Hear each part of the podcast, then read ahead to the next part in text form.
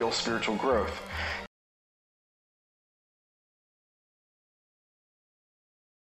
Good morning. Welcome to Christ Fellowship. The service is about to begin. Please silence your cell phones. If you haven't gotten a communion cup yet, uh, make sure you do that, and um, you'll be ready for that time. And in front of you are the uh, communication cards. Um, if you could fill those out and um, uh, put in any prayer requests or anything that you'd like us to know, it's probably a good good thing to do each week, either in, in person or online. so we will um, uh, we will pick those up at the end of the service. Uh, so good to see you here. It's a beautiful day. I know everybody's really enjoying the fellowship, and um, you can enjoy it more if you move closer together and let other people come in and sit. Uh, we've we've had a little bit of space uh, squeeze here lately, so that's a good thing. But if you see empty seats by you, invite people to come sit with you. So Ole Hallesby, a Norwegian theologian, says, "By prayer we couple the powers of heaven to our helplessness, mm. the powers which can capture strongholds Yes. and make the impossible possible." We're going to do it in overdrive today. All right, that's a problem. Do we need a, do we need a battery? Yeah, I got one. Okay. I apologize. No, that's okay. we can stand up while while we're You waiting for up, battery only change. takes a second. You know, it's the power of the blood, and evidently the power of a double D or a D battery or a nine volt. Which kind do you have? Nine volt. Nine volt battery.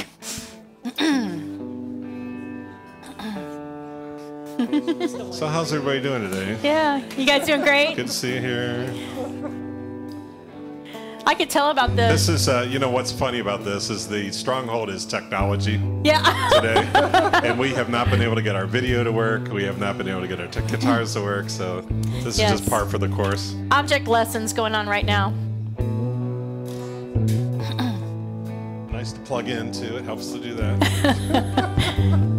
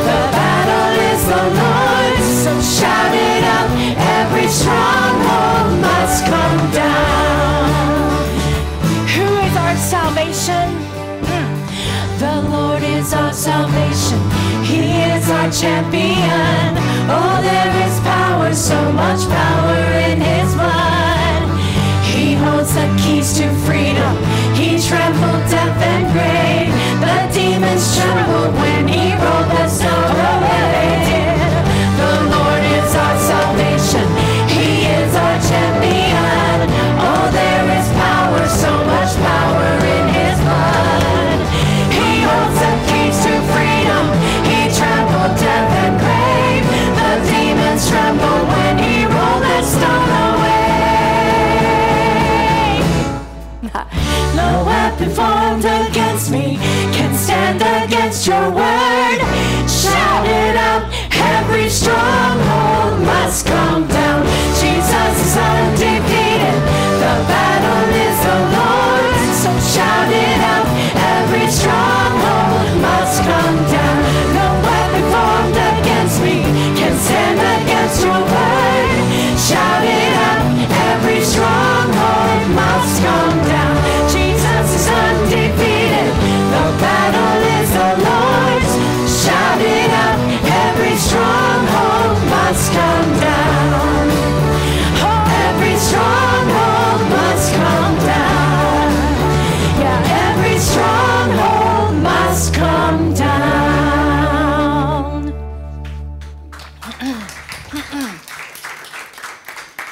Craig D. Lounsbrough, minister, author, said, It would behoove me to realize that I can't build a stronghold of any kind.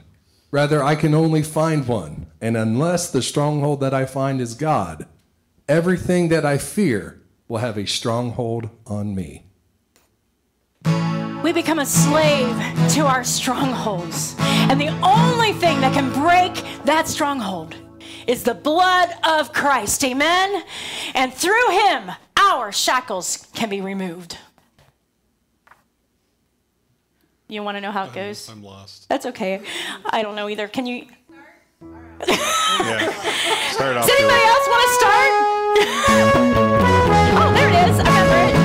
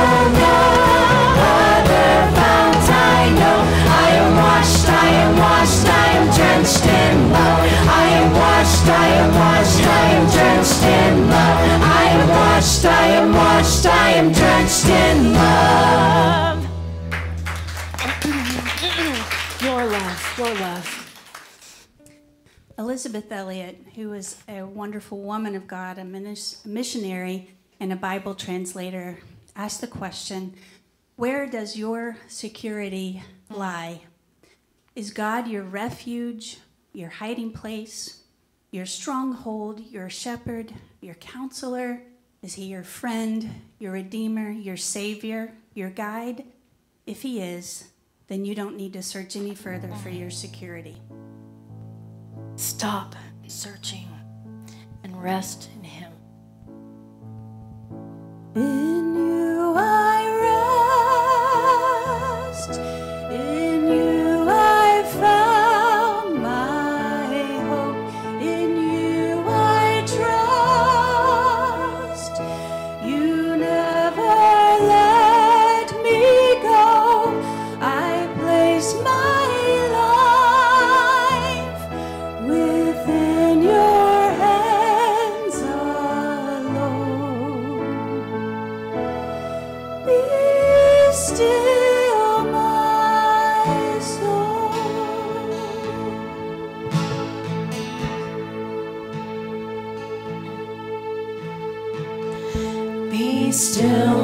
soul, the Lord is on thy side.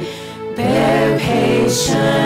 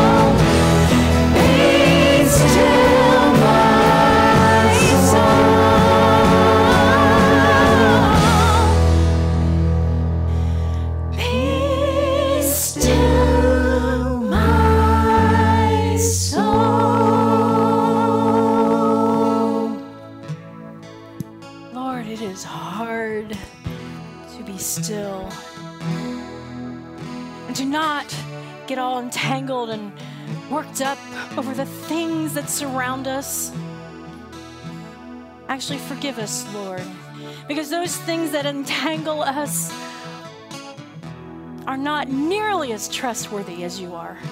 You are faithful. You are good. You have never left our side, even though sometimes it's quiet, quiet. But we can place our trust, our hope in you because you did not stop. You did whatever it took to bring us back to you, Lord. So forgive us for getting distracted on those things that pass away and not leaning on the rock. We love you, Lord. Place our trust in you. In your son's name we pray. Amen. Be seated. We've come to the point in our service where we pause to remember the sacrifice of our Lord Jesus Christ. When Paul wrote to the Corinthian church, he cautioned them against idolatry in connection with the Lord's Supper. Idols, remember, are things which stand in the place of God. Listen to Paul's words in 1 Corinthians 10 15 through 16. Therefore, my dear friends, flee from idolatry. I speak to sensible people. Judge for yourselves what I say. Is it not the cup of thanksgiving, for which we give thanks, a participation in the blood of Christ? And it is not the bread that we break, a participation in the body of Christ.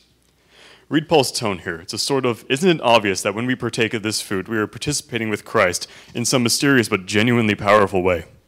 It might have been obvious to Paul, but it's not always at the front of our mind when we enter this moment. So let's make it more obvious. Drop anything else that your mind wants to dwell on right now. Leaving that all aside, just remember, remember. When we take this meal, remember Him. This is more than just a Cheez It sized cracker and some grape juice. Right now, in this moment, we are uniting with Christ, participating with His blood and body. Let's pray.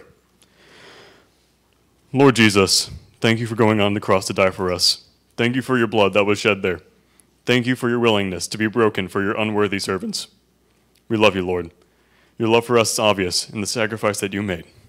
You may now partake in communion.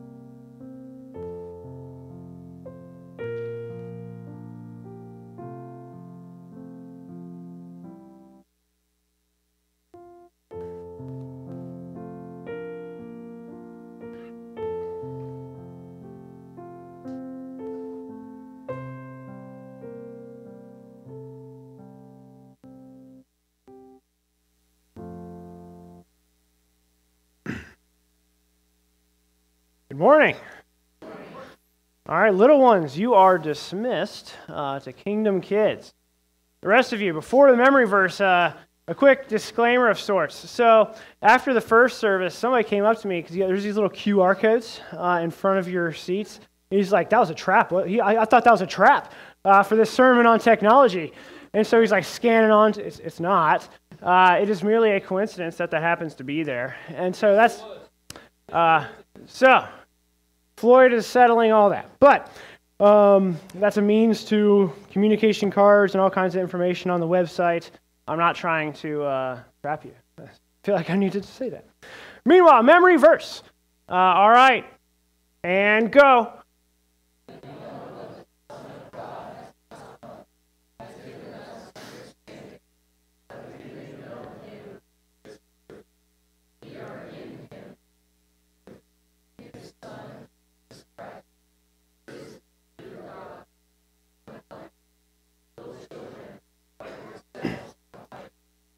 Now, I don't compare uh, first service from second service, but y'all dominated. Uh, just, just saying. that was pretty good. It's pretty good. It's like the boy versus girl competition of VBS. You know, we can just really feed into that. So, having recently embarked upon a journey out west, uh, I was given ample time to think. Uh, it takes almost 30 hours to drive to Glacier National Park in Montana, after all.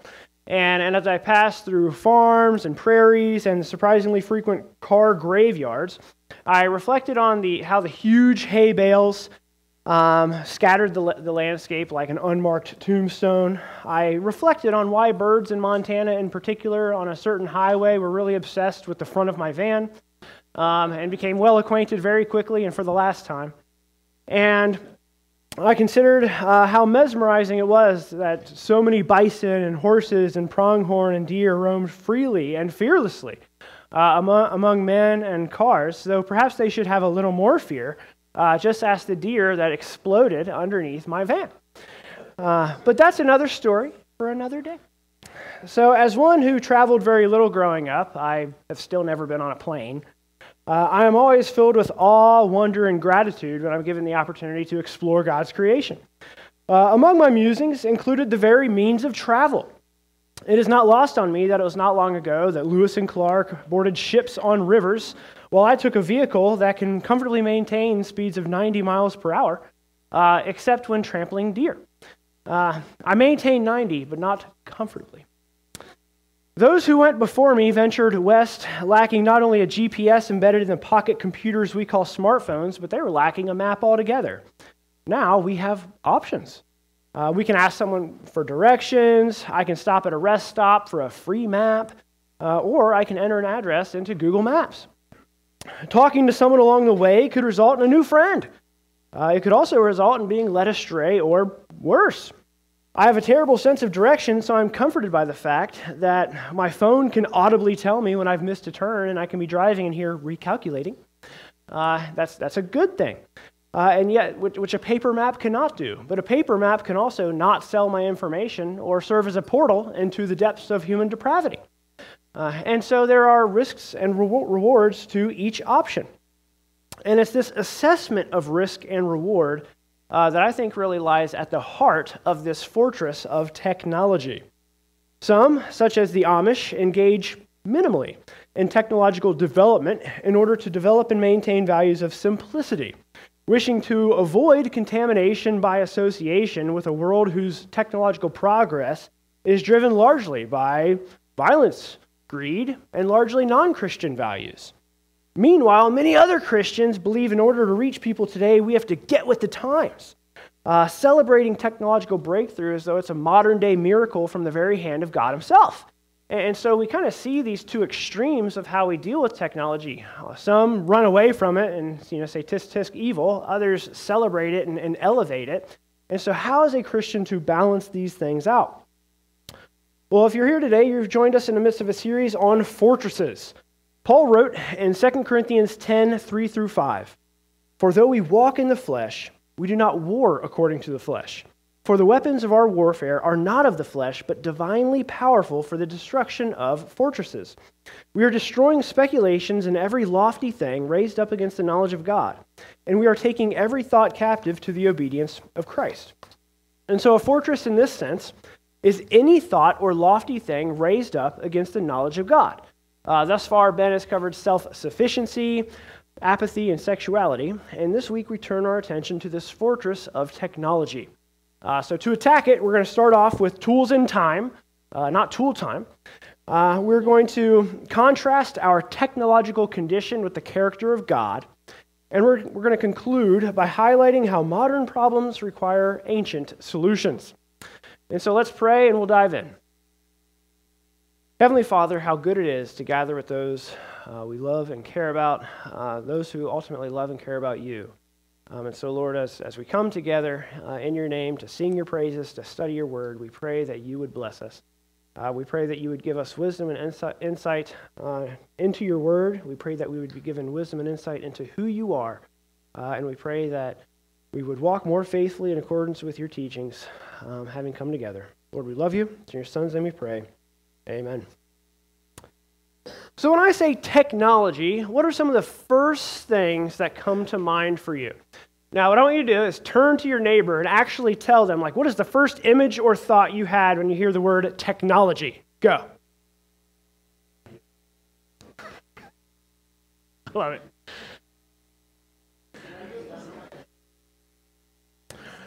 All right, so what are, what are some of the things we had? PT uh, up here is like the wheel. Uh, he's, he's on the right track. What, what else? Huh? Computers. What else? Phones. Video games. What's that? Microwaves. Amen. Yes. I, I eat many a dinner out of microwaves. So, yeah, all kinds of, of technology. You know, whether it's smartphones, computers, social media, televisions. Oftentimes, digital tech can dominate, but it's by no means the only kind. Uh, did you consider the car, van, jeep, motorcycle, however you got here? Uh, did you consider the very chairs you're sitting in uh, that are the products of many minds and machines having worked together in order to produce this product for you? Uh, did you think of Kip singing in Napoleon Dynamite, of his great affection for technology? Or did you think of Arnold Schwarzenegger in the prophetic film, uh, Terminator, in, in which we see the rise of the machines and the coming apocalypse? And so, to destroy a fortress, one must first know at least a few details about it. Uh, for instance, what is it? Where is it? Um, technology can be this overwhelming fortress to conquer, right? Like we, we got computers to wheels. Uh, when, I, when I asked you guys what technology is, that's, that's a range. And so when we're trying to address this fortress, where do we start? Well, let me try to simplify matters by identifying the foundation of the fortress. Ultimately, I believe technology is the stewardship of tools and time. Technology is the stewardship of tools and time. Now, this isn't the definition you'll find in a dictionary or at some tech university, but I think it's consistent with the biblical worldview on the one hand and real life on the other, which are two things that I'm very passionate about trying to bring together to, and integrating. And so let's consider these three components of the definition stewardship, tools, time. So, to start with stewardship, a, a steward in the New Testament was a household manager, usually a freed slave who, who's been entrusted with the management of property or finances or both. Christians are stewards, very much in this sense. We were formerly slaves to sin. We've been set free by the blood of Christ and entrusted with the management of our master's riches. Uh, whether it's the proclamation of the gospel or the attitude we have when washing deer off the bottom of our van. Um, it's all stewardship. And so we have to recognize that's part of who we are as Christians, is we are constantly stewarding that which God has entrusted to us. Uh, some of it might seem more glamorous to other, than others, but it's all stewardship. Jesus made this clear in a number of parables. Paul and other apostles embodied and articulated this truth. For instance, in 1 Corinthians 6:20, Paul writes, "For you have been bought with a price. Therefore glorify God in your body." We see your body is not your body. It ultimately belongs to the Lord. You are simply a manager of it. Uh, though Paul said this in the context of, of sexual sin, it is a 24 7 truth for believers. All of Christian life is stewardship in general, And so technology is the stewardship of tools and time in particular. We're always managing something that belongs to something else. Our very life is not our own, it belongs to the Lord. Secondly, we have tools. Now, when you swing a hammer at a nail, you probably don't think of yourself as engaging uh, in technological breakthrough, but that's exactly what you're doing. We tend to realize this, though, when our tools are missing. You don't appreciate it, uh, or you don't appreciate the technological marvel of the porcelain throne until you find yourself out on a hike miles away from one. But that's another story from our trip out west for another day. Now, tools have become more sophisticated and complicated over time, but at the end of the day, they're still just tools. Whether we're talking about the Stone Age, the Iron Age, the Industrial Age, or our present digital age, they're all just tools. Maps, smartphones, tools. Some more complex than others, but they're just tools. And as somebody who is really not a tech guy, like I, I hate it. Just, just confession. I'm not a tech guy. Um, I, I, find it very helpful to, to simplify things and recognize that it's really just this stewardship of tools and time. Now, I wanted to pause here and address a, a common temptation that people have, and that is to blame the tool. Uh, for instance, every shooting brings with it calls for legislation against tools. Uh, those who grew up before the digital age see younger generations absorbed in phones and video games and are quick to blame screens uh, from they, they blame the television, they blame the computer for rotting the mind of the child. Uh, kids these days, they say.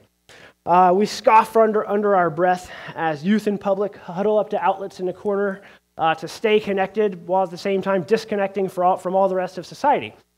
Um, and yet, we need to realize that kids these days are the products of parents these days. Um, and so we need to take that very seriously and look in the mirror and consider how we have contributed to this. The temptation is to blame tools. Uh, this isn't new. Socrates bemoaned the rise of books uh, and writing as something that would utterly destroy society and really destroy wisdom. Hear this, as recorded by Plato. This, this is such a rich quote. And so it is that you, by reason of your tender regard for the writing that is your offspring, have declared the very opposite of its true effect.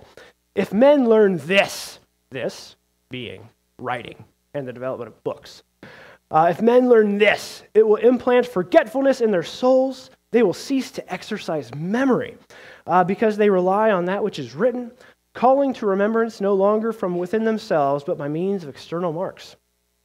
Uh, really condemning when I think about my inability to get from point A to point B always uh, without digital things. He continues, and so it is that you, by reason, um, excuse me, what you have discovered is a recipe not for memory, but for reminder. And it is no true wisdom that you offer your disciples, but only the semblance of wisdom. For by telling them of many things without teaching them, you will make them seem to know much, while for the most part they know nothing. And as men filled not with wisdom, but with the conceit of wisdom, they will be a burden to their fellows. That was books. Uh, and, and, so just consider uh, how, how really all of society has lamented the, the current technology of their day and said, back in my day, it was better. And so Every generation cries, cries out against this, whether the tablet is made of stone or screen. There is nothing new under the sun. Tools are not to blame for the withering of the mind, the degradation of society, or a whole host of e- uh, other evils. You are. I am. We are. The sin within our hearts is ultimately to blame for these problems. It is not anything outside of us it is within us. And we have to look in the mirror and recognize as often as we want to blame everything else for all of the problems, the problem is within. We blame guns because we don't want to confess the fact that rage and violence stews within us. We blame screens and video games because it's easier than admitting that we are often lazy parents who are quick to hire cheap babysitters or cartoons rather than engage in the long suffering of parental discipline. We blame our phones and computers for making access to pornographic material easy because we don't want to look in the mirror and confess the fact that we are faithless uh, in comparison, or we are faithless, quick to abandon promises made to our Creator and spouse alike. Jesus told Peter and the disciples in no uncertain terms where this depth of evil comes from. Go ahead and turn to Matthew chapter 15. We'll be there for just a moment. Start with verse 15 Peter said to him, this is Peter talking to Jesus, Peter said to him, Explain the parable to us. Well, pause. What is the parable? Well, if you rewind and go to verses 10 and 11, you'll see a very brief parable. Um, so, back, rewinding to verse 10. After Jesus called the crowd to him, he said to them, Hear and understand. It is not what enters into the mouth that defiles the man, but what proceeds out of the mouth. This defiles the man. And so, what they were dealing with is the Pharisees uh, and really most Jews at the time believed in contact impurities. That is, you could touch certain things that would cause you to become unclean and therefore separate you from God. Uh, contact impurities range from lepers to bacon. Uh, and, and so you can touch all kind of different things and thereby be separated from God. And so ultimately, the parable, the debate is on what separates you from God, what makes you clean. Jesus continues, verse 16. Jesus said, Are you still lacking in understanding also? Do you not understand that everything that goes into the mouth passes into the stomach and is eliminated? But the things that proceed out of the mouth come from the heart, and those defile the man. For out of the heart come evil thoughts murders, adulteries, fornications, thefts, false witness, slanders. These are the things which defile the man, but to eat with unwashed hands does not defile the man. And so it is not the external that makes us unclean. It is not the external that defiles us, but the overflow of the heart. Uh, each of us has to be able to look in the mirror and say, I am to blame for every sin in my life. Tools or lack thereof merely reveal that which was already in our heart. Screens don't make people lazy. Lazy hearts simply result in lazy living. Screens just reveal what was already there. Hangry people aren't, hang- aren't angry because they don't have food. The fact is, the lack of food just reveals the fact that they're angry people. Um, and so I think it's very important that we recognize that we so often medicate with whether it's technology or food or all kind of other things. But when we really think about it, we are wicked people deep within, uh, and we simply mask this a lot of the time. Remove the mask, and our wickedness is exposed. Sin is far more pervasive than we tend to think. Thirdly, time. Technology is the stewardship not only of tools, but also of time. If you read any history, as I've been trying to do lately, you may be shocked by just how much these people accomplished uh, with much less sophisticated tools. Uh, it is very humbling to think about all of these works of art and all of these things were, that were accomplished, and I look at the clock and I'm like, I uh, cleaned the dishes? And, and so it's, it's pretty, pretty humbling to, to make these comparisons. And so we must ask ourselves what we've done with the time we've gained through better tools. Now, in considering the usefulness of any tool, we must assess the risk and reward. In our digital age, this is especially true. Parents, if you're unaware of, the, of what the constant stimulation of screens is doing to your young children, I'd really urge you to check out the book, The Digital Invasion. Uh, it's by Hart and Frejd. Uh, technology is often credited with shedding awareness on emotional and mental disorders, and while there's some truth to that, I really have become convinced that they have contributed to and developed and created as many of these as they have exposed. Um, I, I, really believe that our constant engagement with all of these things is shaping within us just as many problems as, as it's curing. And so, young brains were not intended for the onslaught of stimulation that we've simply permitted. Uh, the impact of screen stimulation on the brain is comparable to that of gambling and cocaine use. Uh, and, and, so it's something to take very seriously. It, it's worth noting that when you shove your kid in front of a screen for eight hours, you, you are really inviting some damage into their mind. Um, and so, according to one survey, the global average of time spent daily in front of a screen is nearly how many hours a day? Any guess? You listened to the first. No, that was actually perfect. Well done, my man. So, seven. He's like, got this. Any other questions?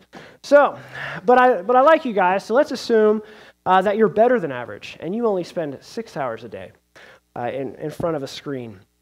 That would amount to about 42 hours a week or 91 full days a year uh, in front of a screen. Now, some of that can be accounted for with work and, and whatnot.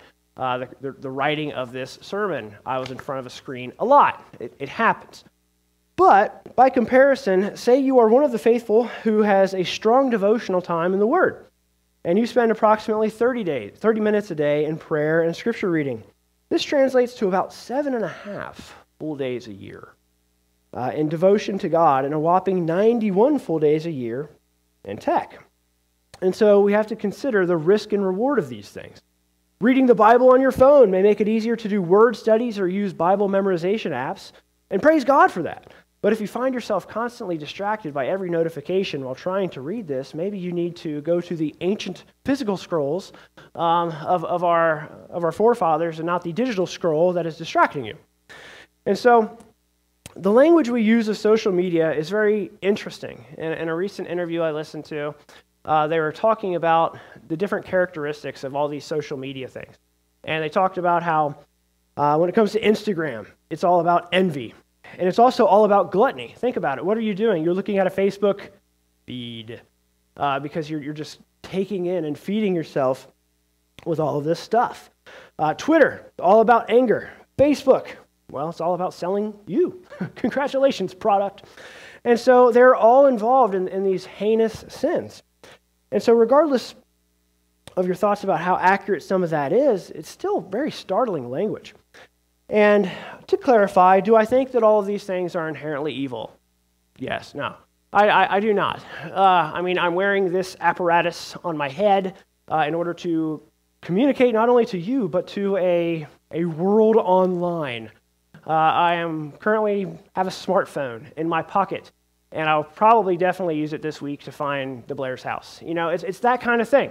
And, and so I don't think these things are inherently evil, but I think there's a strong risk and reward to each of them that we really have to consider and manage each time that we're, we're using this stuff. After all, the misuse of a hammer can lead to a broken finger, and the misuse of many other tools can cut off your finger, uh, as evidenced in this church. But uh, when it comes to that, that joke went over much better first service. Jeez. Keep, I keep comparing, taking notes. What work, jokes work where? All right. But ultimately, the misuse of social media can feed a sick heart. Um, Paul's counsel comes in 1 Corinthians 10.23. He writes, All things are lawful, but not all things are profitable. All things are lawful, but not all things edify. Now, Paul is dealing with food sacrificed to idols, concluding ultimately that in many contexts it may be good and edifying, but in other cases it really may not be. The same principle applies here. Are you free to engage in using tools? Sure. Uh, if Paul says you can eat a steak sacrificed to a demon, uh, then I think he'd permit the use of more risky social media if it is used to edify and build up the church. Can this be done? Absolutely. And, I, and so I encourage you to let this verse serve as a, a lens of sorts through which you consider your own use of these things. Is it edifying? Is it building up? Is it profitable? Is it helping the kingdom or not? And so, to consider further what these things can do not only for us, but to us, let's reflect on our technological condition and the character of God. Now, when was the last time you saw a loading screen and thought, oh, how wonderful, now I have so much time to think? Or, when was the last time you saw the price of a Starbucks drink and thought, my heavens, how affordable? Now, these seemingly trivial observations are steps toward identifying values of our technological world. Now, to speak of the values of a culture or a movement really requires some broad generalizations on my part and a rather forgiving congregation on your part. So I ask you not to get too lost in the specifics, but to kind of consider the broad principles that we're talking about here. And so let us start with our technological condition. What do I mean by condition? Well, if I were to call your work, if you were to call your work and say, I'm going to be late, there are severe, there are road conditions.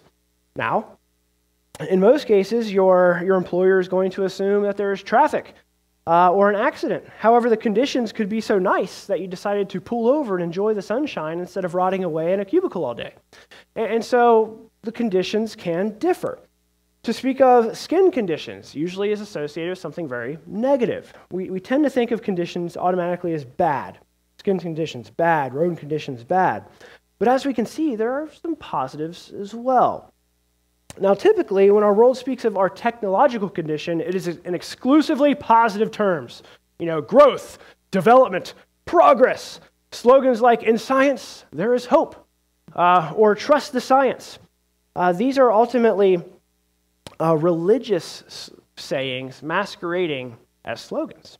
Uh, these are religious, and ultimately, I think it reveals the edifice of the fortress that we're contending with today. So often, something neutral or potentially good, like te- technology, is hijacked and, and, used for evil things. Uh, and in the process, we see that they become religious in nature. And so, if you want to know the values of our technological world, look no further than commercials. Commercials show us really what the world thinks of you, and it's not very highly. And I remember just, it was like 10 years ago, this Sprint commercial that left an impression on me because it concluded with the saying something along the lines of, You have the right to be unlimited. And, and I remember hearing that and thinking, you know, what an audacious claim. Uh, how, how bold. I, I do not have such a right. and, and yet, that is what they're trying to make you think so that you will invest in these things. Uh, that's another religious claim, simply masquerading, masquerading as a Sprint slogan. And so consider three sets of values that characterize our technological world. First off, efficiency and immediacy. For example, the highway. Some roads move with the land, others cut straight through it.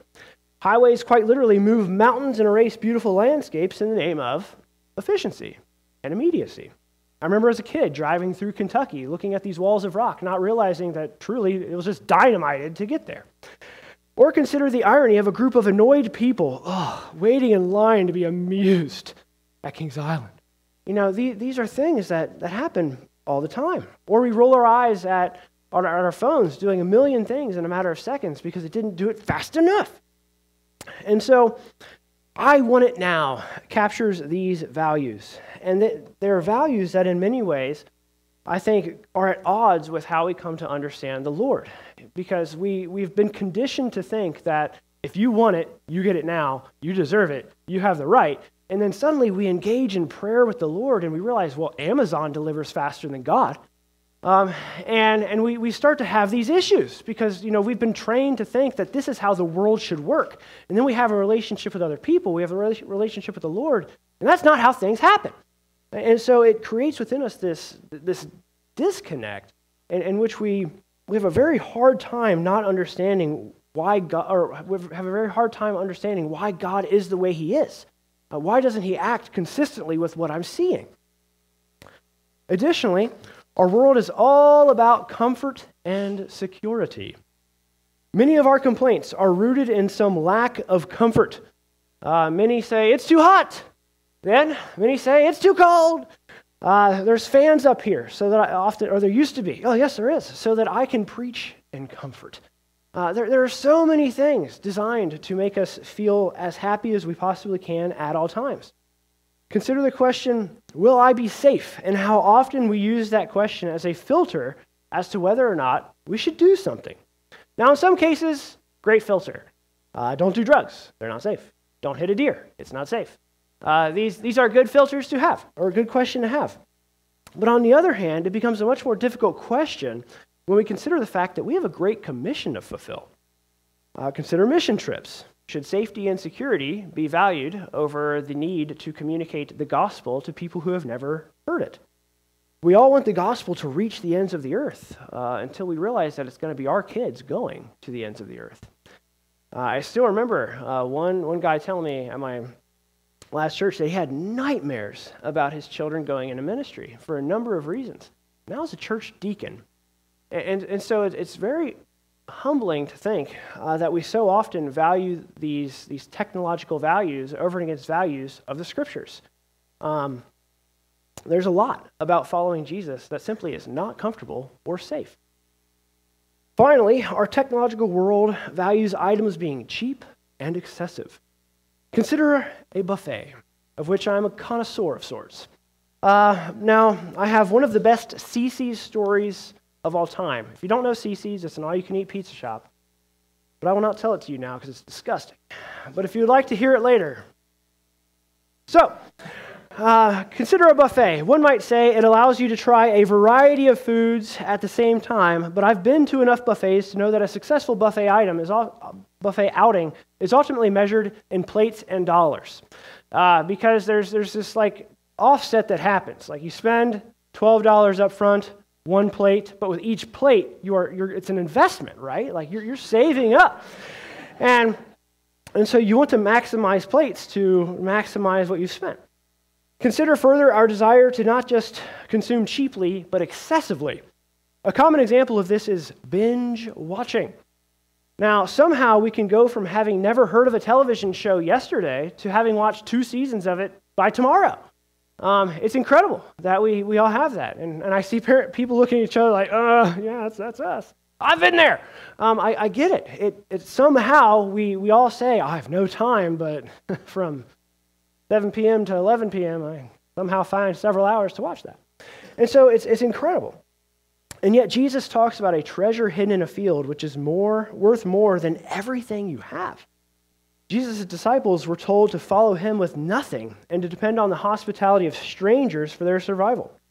And so let's consider some characteristics of God as they contrast from these technological values. God really does not value efficiency and immediacy quite like we do. Uh, in Genesis 15 16, God waits over 400 years to execute a judicial decision. He doesn't care about if, if you want him to do it right now. He's going to do it when he wants to. Uh, God's promise to Abraham of descendants like the stars takes thousands of years to be answered. God's prophets frequently cry out, How long, O Lord?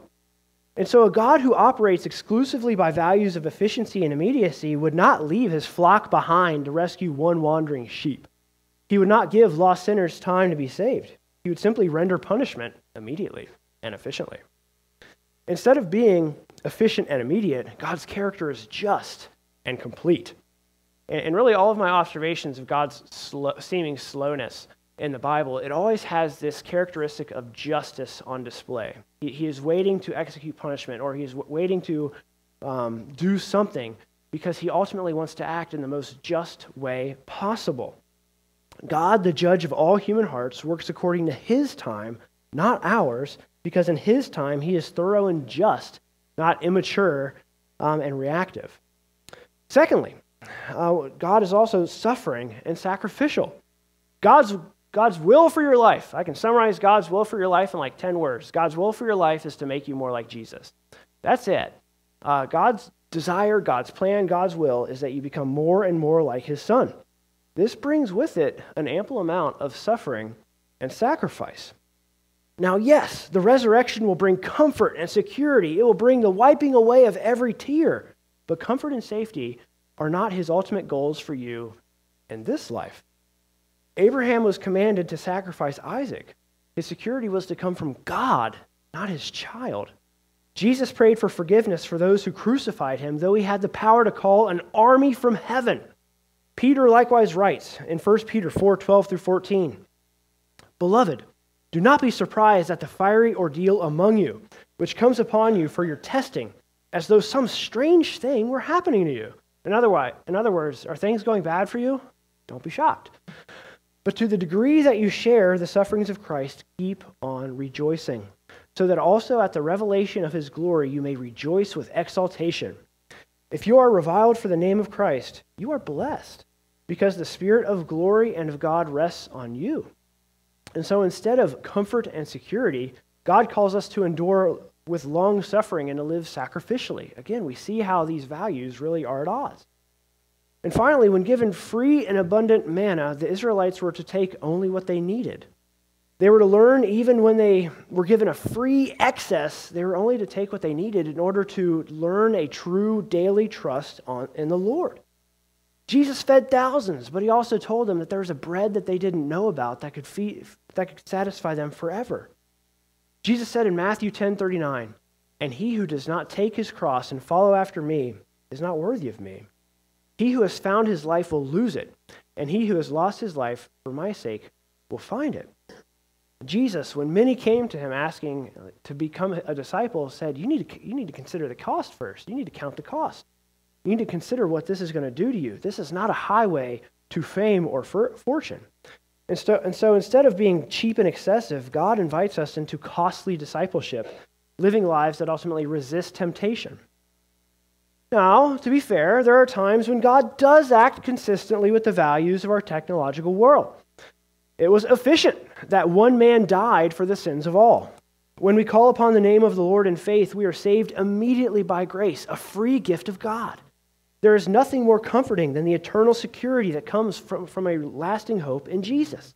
The cost of our salvation was the blood of Jesus, nothing we could do. The problem is not with these values alone, but when these values are elevated as the meaning of life. And so, as is always the case when we exchange the Creator for the created, they become a cheap parody of the gospel message. Now, it has been said that modern problems require modern solutions. Uh, they require, they don't. They require ancient solutions because modern problems are, in fact, ancient problems pretending to be new ones. Now, you may say, but what about AI? To which I would say, well, it's a small fort the Israelites failed against because Achan happened to take when they plundered Jericho. No, I appreciate it. I appreciate that, Jen. Thank you. Thank you. You should uh, read Joshua and you'll, you'll get the reference. But we come back. Uh, AI, I'm referring to artificial intelligence. And when it comes to artificial intelligence, mathematician and brilliant Christian John Lennox provides some really helpful insight. Uh, he has a book called 2084, obviously, kind of a spin off of 1984 in that sense. And it's an examination of many of the ethical questions that Christians have to wrestle with in this day and age. I'm not done with it, so the back half might be bad, but I tend to trust Lennox. I'd recommend it. Even if it's not all good, um, I still think it's a very helpful way of processing some of what's going on in our world in a, in a very Christian way. So he points out there's narrow AI. Narrow AI is a system involving a database that does some picking and choosing, whose output is something that usually requires human intelligence. Now, I'm not a tech guy. I hear stuff like that, and I'm like, I, I don't know what you just said. Um, and, and so, kind of just to translate, uh, if you've ever used a smartphone or a search engine or a Google Assistant or anything like that, you're engaging with AI all the time. And, and so you, you might already think like these things are wicked, these things are terrible. Well, you're engaging with these things, so you need to think about if you actually believe that. Uh, and so there is that. And, and these things aren't, I think, inherently evil, but there are concerns. For example, your search engines are creating a database on you. Uh, I joked earlier, but it's true. You are a product. Uh, in many ways, uh, they, they are selling you. Your ads reflect your search history and interests. So if you ever are looking at something and you think, well, that's really weird, probably need to stop searching weird stuff. Uh, it, it reflects you. Uh, and so when you search for AI conspiracy theories uh, or on Google, you're engaging with AI as they look through a million different things to try to show you what they think you want to see. Sometimes this manifests itself as an invasion of privacy. Other times it manifests itself as an order on Amazon. Uh, it's, it's quite a range that, that happens. You get the point. And so, no matter how uncomfortable you are with these things, you're engaging with it. And I, I think there's a sense in which that's inevitable, and that's all right. Uh, this is an area in which we need to proverbially have our feet washed every single day. Uh, we need to look in the mirror very regularly and ask ourselves what these things are doing to us and how we're engaging with them. I don't think narrow AI is the problem. Secondly, we have general AI. Lennox notes that um, this refers to a system that can do everything human intelligence can do and more, faster, and more efficiently. This level of AI has yet to be achieved, but boy, are they trying to. And, and so, this is kind of what we're talking about when, when we think about the merging of humanity with machine. And we hear all this weird stuff about chips getting put in people, and we're like, that's not right. Um, it's not. And so, history professor Yuval Harari said in a 2015 interview about AI that it will, that it will inevitably lead to man becoming like gods. Uh, from, from the interview, he says, This isn't a poetic metaphor or a vague metaphysical claim, it's a concrete prediction. Throughout history, humans have ascribed to gods specific abilities, such as to design and create living beings, to reshape their own bodies, to control the environment and the weather, to read minds and to communicate instantly across space, and to escape death and live indefinitely. Now, that is the heart of secular religious technology conquering death, the pursuit of eternal life. These are issues of deep relevance to the Christian.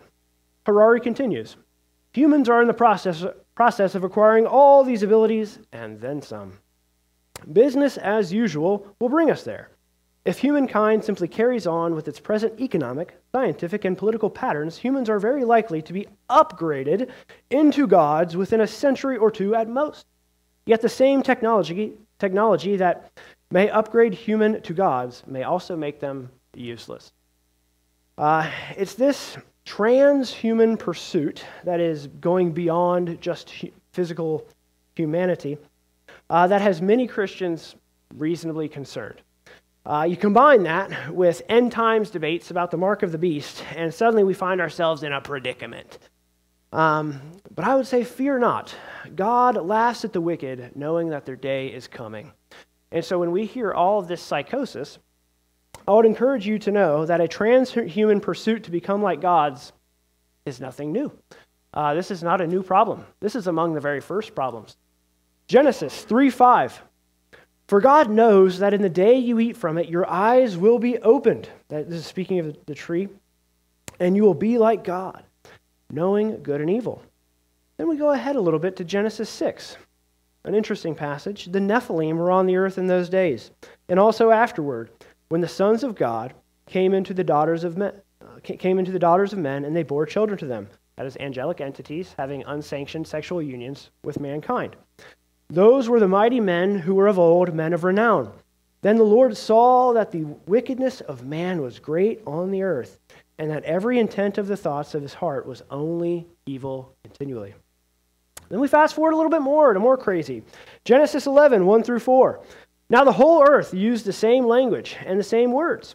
It came about as they journeyed east that they found a plain in the land of Shinar and settled there. They said to one another, Come, let us make bricks and burn them thoroughly. And they used brick for stone, and they used tar for mortar. And they said, Come, let us build for ourselves a city, and a tower whose top will reach into heaven, and let us make for ourselves a name. That is a divinity claim. If you remember our discussion on the Ten Commandments about bearing the name, it's trying to make a name for themselves is a divinity claim. They're saying, Come, let us become like God. Otherwise, we will be scattered abroad over the face of the whole earth. And so mankind, enticed with becoming like God, took the fruit. Given our subject matter, it's odd that Apple's logo is an apple with a bite out of it, but that's a campfire conspiracy for another day. Now, mankind, striving to become like gods by making a name for themselves, were scattered and confused. And in between those two events, we have the, the flood in which God condemned an unsanctioned union between angelic entities and mankind in Genesis 6. All of that is to say, humanity uh, striving to become like gods through unsanctioned, abominable unions isn't new. It's rather ancient. And God has dealt with it himself each and every time. Uh, and I think that's something we have to really take seriously. For example, he banished uh, Eve and Adam and the serpent from the garden. He himself sent a flood uh, to destroy the unholy union that was created in Genesis 6. He himself scattered mankind in Genesis 11 when they tried to build up a tower. And so I only wonder when we're pursuing these things what kind of judgment we're storing up for ourselves. Uh, our Lord is very creative, after all. And so, when does technology become a fortress raised up against the knowledge of God? Ultimately, when it pursues godlike status through unholy unions, such as the ones we've talked about. When it promises to provide escape from death when it boasts of being the source of hope, salvation, and eternal life. These are counterfeit, false gospels. Death has already been conquered by the death, burial, and resurrection of Jesus. Victory did not come with the tools of algorithms and computer chips, but a hammer and nails. Idols reveal their own uselessness and incompetence. Scripture routinely mocks idols that have mouths but do not speak and eyes that do not see. The good news of the gospel is not that man becomes like God, but it's that God became man and dwelt amongst us that we might know him and have eternal life. Love does not ascend or transcend, it already descended. In the person of Jesus, who emptied himself, taking the form of a bondservant made in the likeness of man. Now, not all fortresses are conquered in the same way. Some, such as self sufficiency and apathy, must be utterly destroyed and burned to the ground in your life. There's no place for them. And yet, others, such as sexuality and technology, really cannot be destroyed or should not be destroyed, but mastered and taken over. And so, we are to flee idolatry, but we cannot flee our body. nor can we flee engaging with our world. And so let's conclude with some principles for mastering technology in our own lives. Some of this, these, these ideas are going to be kind of hit or miss for you individually. Just kind of consider what would be relevant. Uh, so, first off, with regards to mastering technology, technology is meant to be a supplement, not a replacement. A supplement, not a replacement. Socrates was onto something when he was complaining about the development of writing. Uh, your parents are onto something when they talk about how kids these days have their minds rotten. Uh, there's, there's some legitimacy to these concerns. You can research the Bible more effectively and efficiently now than ever. In seconds, you can access Greek and Hebrew and other translations and videos and commentaries and so many other tools that Christians in the West are ultimately going to be without excuse for their biblical ignorance on the day of judgment. Such resources are meant to supplement, not replace, our own study and time in the Word. Um, they can be very helpful things. I use many of them. I encourage people to use many of them, but don't let them be a replacement for just time spent in the Word. Nor should tech be a replacement for relationships. Uh, I know for me personally, uh, COVID lockdown revealed to me uh, just the limits of digital relationships. Uh, I remember being at the Chinese church where it got locked down. If you thought it was bad anywhere else, I, tr- I promise it was worse there. Um, I, I, still remember preaching a sermon while staring at a tree out of my window because the screen was here. I was, I was out of my mind. Um, and, and, so these things are not good. Uh, we were meant for physical relationship. And so it can serve as a supplement. Say, I have a mentor in Seattle. I love talking to this man on Skype through a screen or other whatever. So I talk to him. It's great. But when he's in town, I don't call him and say, hey, let's meet over Skype. No, let's grab coffee. Let's enjoy some time with one another. Brother Lawrence made popular the idea of practicing the presence of God. Mastering technology requires us to practice the presence of people. Intentionally make eye contact and greet people in Kroger. That even applies to you if you work there. See, see the human in the drive through, uh, not just some means to a meal uh, understand that these are people who probably don't want to be there. I know, because I used to be a human in a drive through, and I didn't want to be there. Um, and, and, so engage with people, talk to people, recognize that they're not just a means to an end, but a human being for whom Christ died. And, and talk to them, love them. Uh, when you're gathered together as a family over a meal, keep phones out of sight. Just try to practice the presence of people. Secondly, family contracts and or boundaries. Now, in 10 years at the Cincinnati Chinese Church, the counseling issue I dealt with the most was how to deal with addiction to the digital world. Uh, for boys, this would usually take the form of video games. For girls, this usually took the form of social media, but there's a fair amount of overlap. Uh, first and foremost, I would encourage you to set clear boundaries with your kids uh, with consequences determined ahead of time. It, it is really hard to come up with consequences on the spot uh, as, as a parent. Uh, you, you see your kid doing something stupid, it's like, yeah, Go to your room while I think about what you're going to do. Uh, instead, if you already have a, an infraction and a punish, punishment determined, when it happens, you can refer to contract and be like, ah, oh, sorry, guy. Uh, what it says. This is what's going to happen now. And, and so it, it's a little bit healthier in that respect. And so this will look differently from family to family. In, in our family's case, we treated video games like a reward. Uh, for instance, I know when my kids want to play video games because I could be sitting there reading a book and suddenly the floor is getting swept. Uh, and the dishes, the dishes are being washed. And, and other things are, are being cleaned. And I'm, I'm like, huh, I know exactly what my kids want. And, and also, they have learned to do that even, bef- even before they ask me for video games. It is not a guarantee they will get them. They, they won't even ask till they've done that. Train them up. Train them up. But um, the point is, you know, find some, some rules that work for your family. Set time limits. Make access, access to screens public in your home. Uh, make it a rule not to touch your phone until you've spent time with the Lord that, that day. Stop checking phones after a certain time in the evening.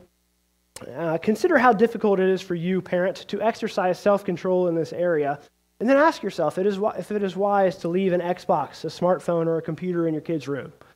It's not. Uh, much of our kids' struggles are a reflection of our own lack of discipline, boundaries, or involvement in parenting. Students, uh, when your parents try to implement these things this week, which I hope they do, and recall, hope in Christianity is an eager expectation, not wishful thinking.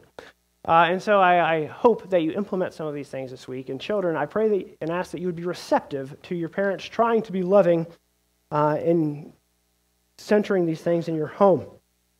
Don't fight them on it. Uh, with my children, I often present what I call the illusion of control. For example, Evan, would you rather wash the windows or take the dogs out? And he said, Wash. Wow, that's usually not the answer. Either way, I win, right? Uh, because whether it's one, one task or the other, I'm not doing both. Uh, and, and so, in that sense, uh, the, the child takes the ownership of an, of an activity, and I win. Uh, they, they're taking care of things around the house. And so, when it comes to writing a family contract, you can include do's and don'ts, and this can result in a lot of wins for you uh, because it's already setting up some expectations. Have consequence, consequences established in the contract so you don't have to wing it when discipline comes. It holds you as the parent accountable to your family because your kids see when you say, uh, get off your video game. They see that. They see that. Um, it's, it's important. If you're wondering what such a digital contract may look like, uh, that book I mentioned earlier, The Digital Invasion, includes some helpful examples. And ironically enough, you can just search Google uh, for, for some helpful resources here as well. Thirdly, reflective questions. There are a number of questions you can ask yourself to assess if your use of technology is wise or foolish. Who is this edifying? How? Does this provide me with healthy rest? Would I be willing to engage in this if my parent or spouse was sitting next to me? Does this supplement fellowship and relationships? How is this advancing the kingdom of God? Where do I see Christ in the midst of this? You should get the idea. Regularly evaluate your own heart and its disposition towards this, engage, towards this engagement with tech. It can, be, it can be edifying. It can advance the kingdom of God. I have seen uh, video games used for the glory of God. I really have uh, but it's not every single time. And, and, so you have to think these things through and consider what this looks like in your respective lives. Fourthly, tools for your tools. Technology is a tool, and there are many tools for this tool. Apps uh, that help one manage time as well as accountability. For example, Microsoft Family and Google Family each can help parents manage their, their children's screen time uh, if you're an adult who cannot really be held accountable in that regard, Cold Turkey is a very helpful resource. I am easily distracted uh, when I'm writing a sermon, and I don't want to be writing a sermon anymore. I want to know what's going on in the world of baseball or football or any other number of things. And so the way that Cold Turkey works is you can plug in certain websites or things that are tempting for you, and it just restricts access for however much time you determine. Uh, so if I know that I want to get something done for the next four hours, I cut off my access to it it's just helpful resources to, to help you in management of your own time. Uh, there's also a lot of software to address the issue of pornography. Uh, these include Accountable to You, Covenant Eyes, X3 Watch, and more. Uh, they each have their pros and cons. Uh, if you're not familiar with how this kind of software works, uh, let's, let's say that uh, I get it. I would enter in a couple emails of people that I trust, say my wife and Ben, or something like that. Now, let's say I look up something shady. Uh, they will then be notified that I have looked at some shady stuff, and they should come talk to me and, and, and hold me accountable. That's generally how that software works. Uh, it's a lot harder to get on sh- shady websites when you know someone's going to come ask you about it. Uh, and so I find it to, to, be a very helpful resource in that regard. Uh, if I had to recommend one, I think Accountable to You is the easiest one to navigate as somebody who's really not a tech guy. Um, but I'd encourage you to invest in it. Uh, I've looked into a lot of this stuff, and most of the free options just really aren't that good, uh, and or really, really just hard to navigate. So your your sexual purity is worth five dollars a month. Uh, just throwing that out there. Finally, accountability. There are a number of apps and tools you can add to your phone, but nothing can ultimately replace good old fashioned accountability, best served over coffee. Uh, and so, whether a spouse, a parent, a mentor, or a friend, make your stewardship of tools and time a, a regular point of conversation. Confess when you've wasted time. Uh, ask your friend to hold you accountable on this. Ask them how they're doing uh, with these things. And if they feel like, if they can see where they're lifting up or, or exalting God in their use of these things or not. Uh, you can put restrictions on your devices, uh, and you can circumvent them and override them. Uh, there's really no resource you can get that you can't get around. We're wicked people. We like to get around things. Uh, and so ultimately, it's, it's much harder to just get around a face to face conversation when you tell somebody, this is what's going on in my life. And so I encourage you, let these tools, let apps be a supplement, but not a replacement uh, for accountability. Now, that was a lot. And so to sum things up, uh, technology is the stewardship of tools and time. Scripture gives us a lot of freedom in figuring out how to manage tools, and so we should not flee all technological advancement. Nor should we think it's all great, because a lot of the values of our technological condition are at odds with the very nature of God Himself.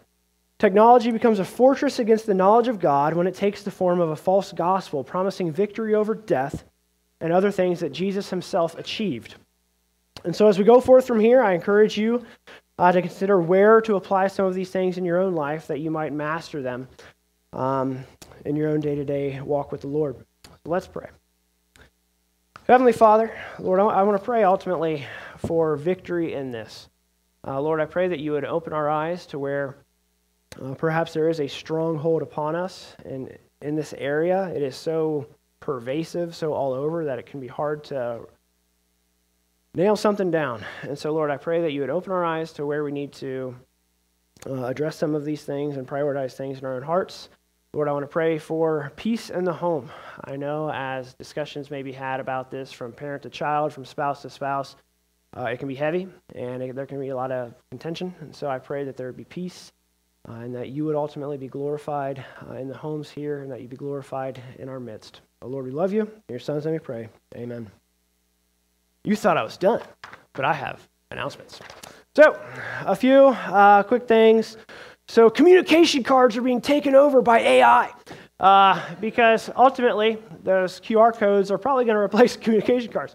But for the meantime, uh, you can either share prayer requests or sign up for newsletter. Uh, well, the newsletter's on the iPads now. And so, first time visitors, there's a welcome book in the back on heaven. Encourage you to check it out. Uh, visitors, please feel free to fill out the I'm new here form on the iPad so we can connect with you. And if you'd like to receive the e newsletter, sign up on the iPad. So the newsletter has all kinds of stuff in it, and it's really a pretty helpful resource to know what's going on in the church. Uh, there's an offering between the double doors in the back. Now, uh, there's a big pile of rock behind me, um, and so we'd like to put something on it. And that's not going to happen unless you give. So I encourage you to do that. Um, t-shirts. The new CFLM t-shirts are in. If you have not, yes, people repping. Uh, if you've not picked yourself picked up yours yet, they're in the back. Looks like they're almost all collected. Good work. Bless the new bundle of joy. Thomas and Bethany Broush will be wel- welcoming a baby boy next month. Help us to celebrate by taking a tag off the tree in the back and return the diapers and wipes by next Sunday. If you don't know where the tree is, a lot of times as people are flocking out of here, the stuff hiding on the left on the way out is trapped behind the door under the TV. It's over there if you want to take a tag.